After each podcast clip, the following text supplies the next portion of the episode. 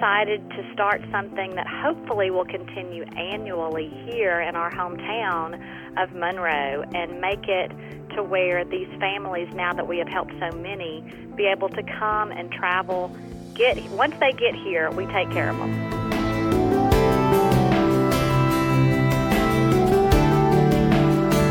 Not just including people that we've written checks to, because again, there's so much more that we want to give families than just the money, but encouragement support. We would say over 100 families have been helped since the beginning of the Mia Moo Fund.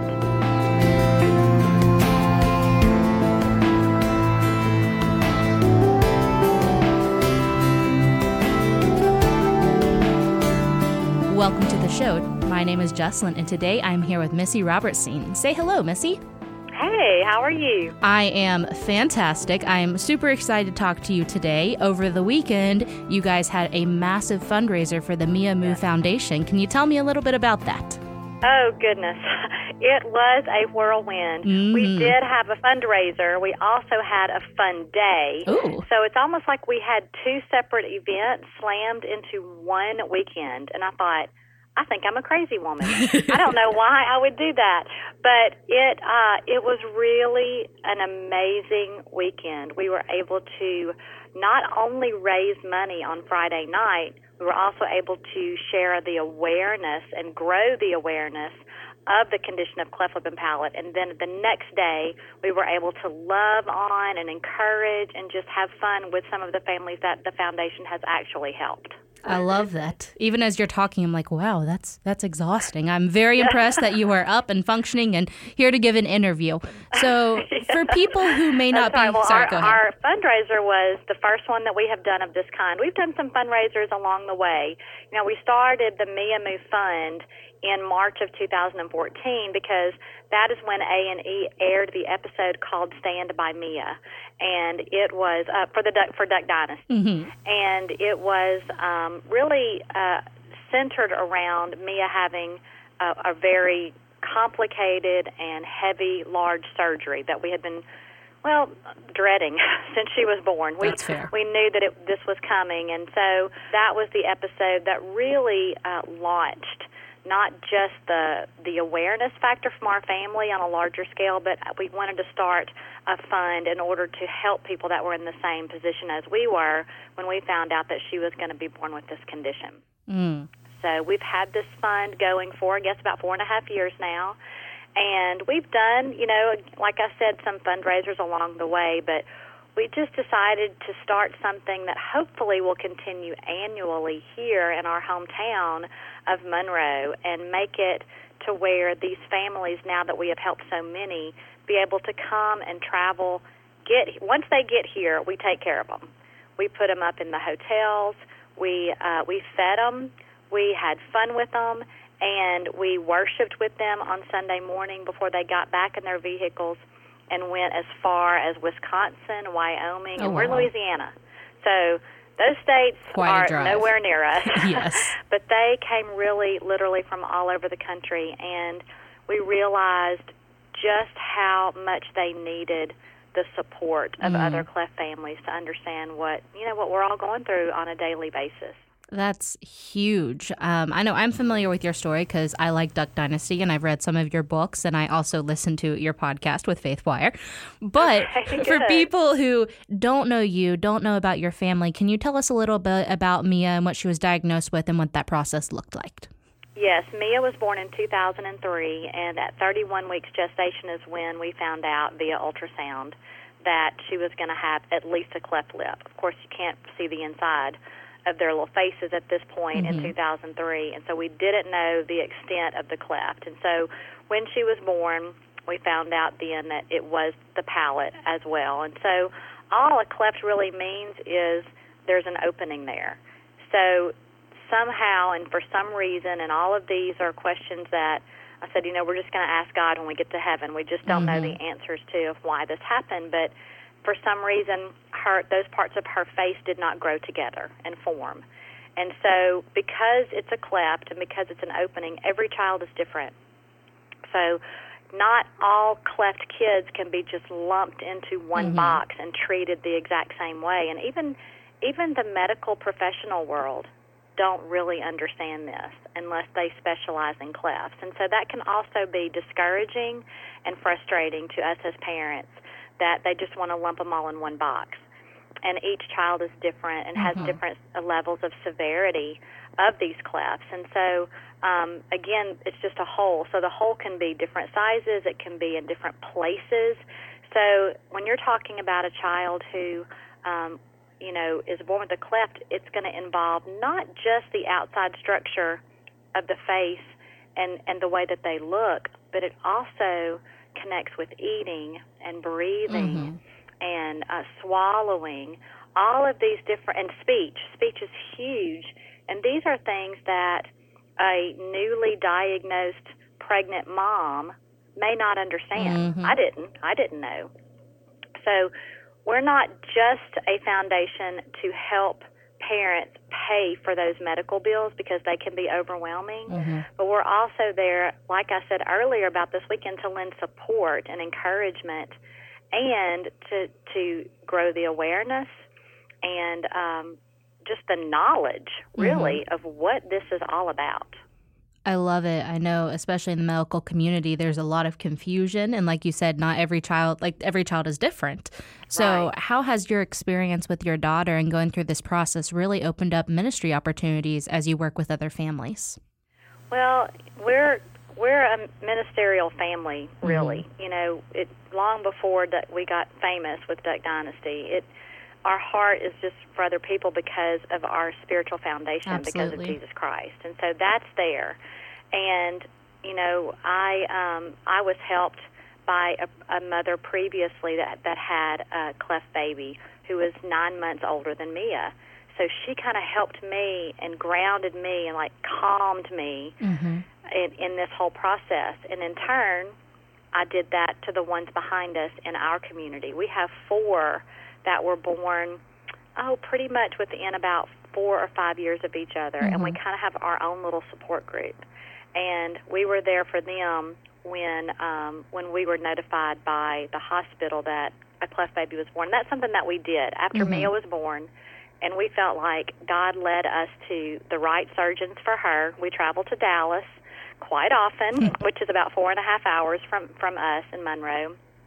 But we felt like we were getting the best care and the best information, and so we contacted the hospitals, our local hospitals, and said, if there's ever a baby born with a cleft, can you please call us? Mm-hmm. and we'd like to come and encourage these families. And so we've done that quite a few times and formed our own little local support group.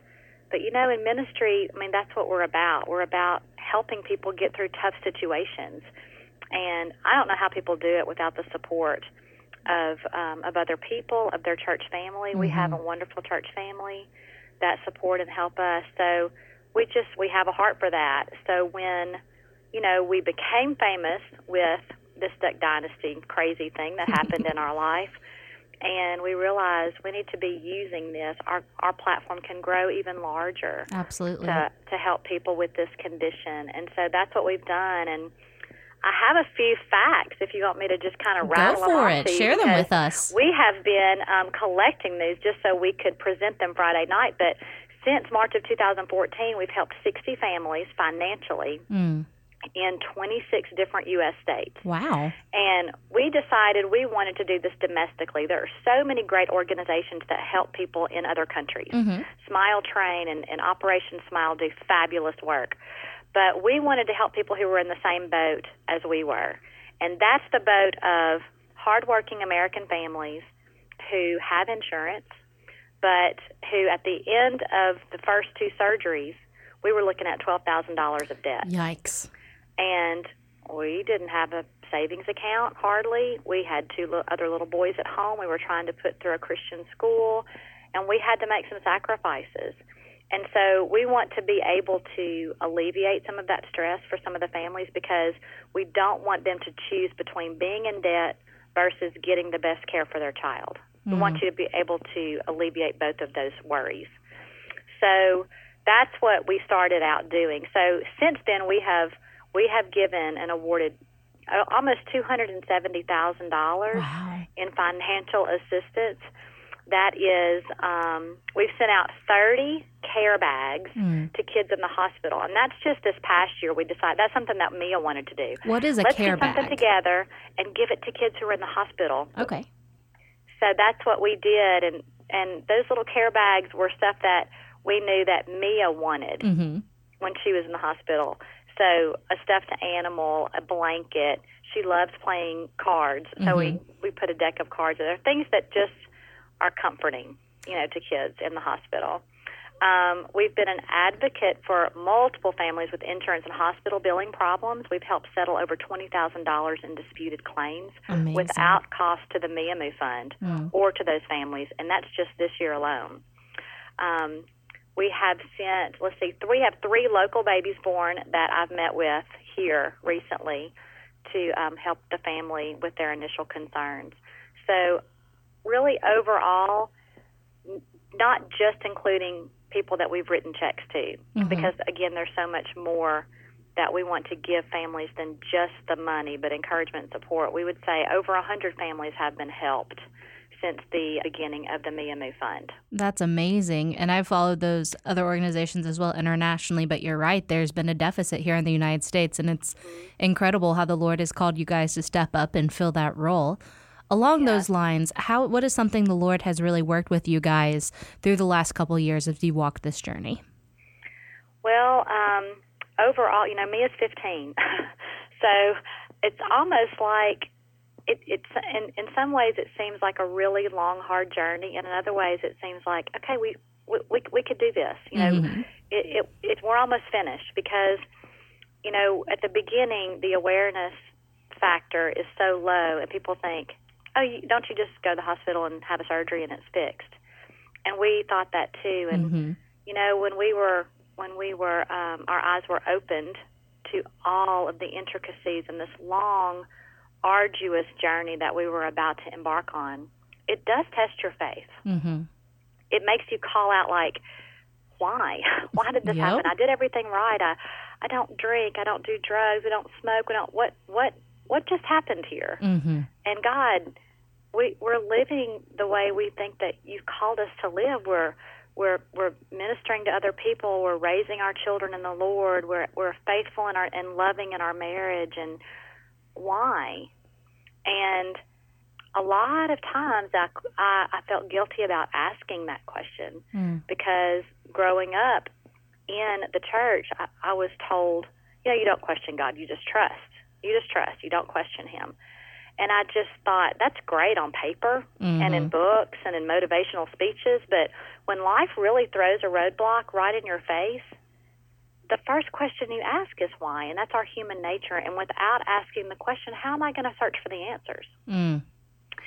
So I, I worked through that, and I, I will never understand some of those questions of why until I get to heaven and God lays it all out in front of me, and all of my my boxes will be checked, and I'll say, "Oh." But honestly, we've had already some of those moments of, "Wow, now I see." And this is one of them, the Mia Moo Fund. How many more people have learned about God and Jesus Christ and serving others because of our daughter and the situation there? I don't question now the fact that why did there, the question change? I'll say that. Mm-hmm. The first question was, why did this happen to me? And we realized through these last 15 years of this journey is why not? Oh, that's good. What makes us so special that we are not going to go through hard times to strengthen our faith in Jesus Christ? In fact, God promises that we will go through hard times. Mm-hmm. So if we didn't, that might be something we might want to reflect upon in our own lives. So, um, yeah, it's difficult, and in almost every interview, I have to I have to say this verse, and it is Romans five three through 5 and we feel like that is our family mantra verse because Paul says we should rejoice in our sufferings, which is completely opposite of what the world says. That's true. You've got to avoid suffering at all costs. And doesn't God want us to be happy? we need to run from suffering because God wants us to be happy. There's no verse that says God wants us to be happy. Nope. nope. So, but Paul says we should rejoice in our sufferings because suffering produces perseverance. Mm. Perseverance produces character, and character produces hope. And that hope is found through the Holy Spirit. Amen. And so that to me, that screams Mia. In, in, in everything that we do, she's gone through a lot of suffering. But in every situation, she has persevered. Mm. And her character shows, and that gives hope to so many other kids. And, and, and you know, this weekend, we had everything planned out in our mind, and we kind of, you know, well, this is what we need to do, this is what we need to accomplish. And about midday on Saturday, when all of these families are just having a having such a fun time, and we started taking family pictures with each individual family. And one point, I looked down, and we didn't know where to put one one of the little girls, and I said, "Would you would you mind sitting in Mia's lap?" And she just her eyes just lit up, and she said, "Yes, yes."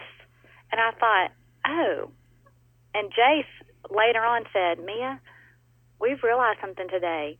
These kids think you're a superstar. Aww. They surrounded her all weekend. They could not wait for her to speak to them, to hold their hand, to play games with them.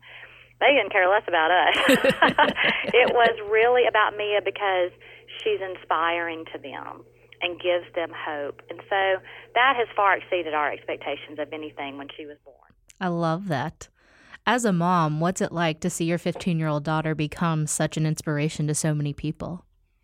Oh, it's inspiring to me as well. I mean, that's what I said. It just exceeds all of our expectations because, you know, when you have when you we find out you're pregnant and and you're so you have all of this hope of a, of what you know what we what the world considers a perfect child, and then Mhm. you get the news that they're not going to be perfect, and it's almost like that joy. It steals a bit of that joy from you, and there's a lot of mixed emotions there.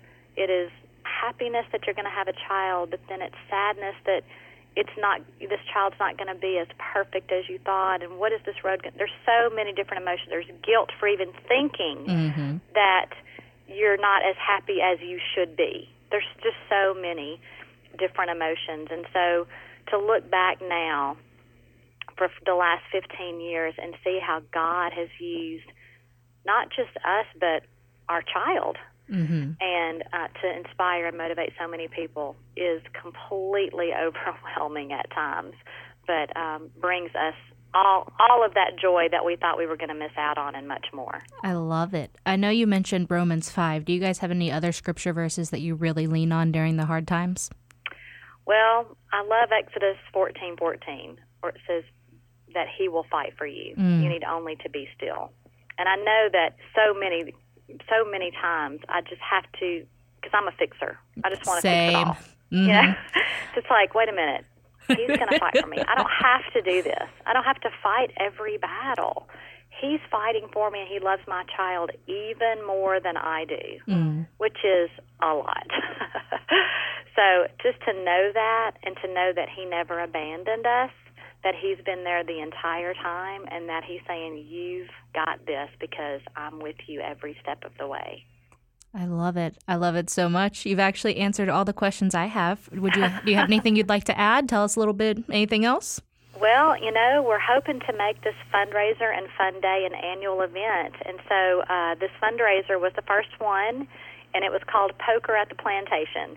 And we recently, Jason and I recently bought an old plantation in Monroe called the Log Town Plantation. And we were able to host it out there, and, we, and the, the weather was so wonderful, and uh, so many volunteers were helping us. So, you know, we, we even asked the families yesterday after church service, do y'all want to come do this again? I mean, we know it's a long drive, and they were like, yes, please put it on the calendar. So uh, we're we're planning on doing that. So we're hoping that not just the fundraiser will grow every year, but then that more and more families will find the time and the resources to to, to come and share with each other for that weekend. Wow. I love it.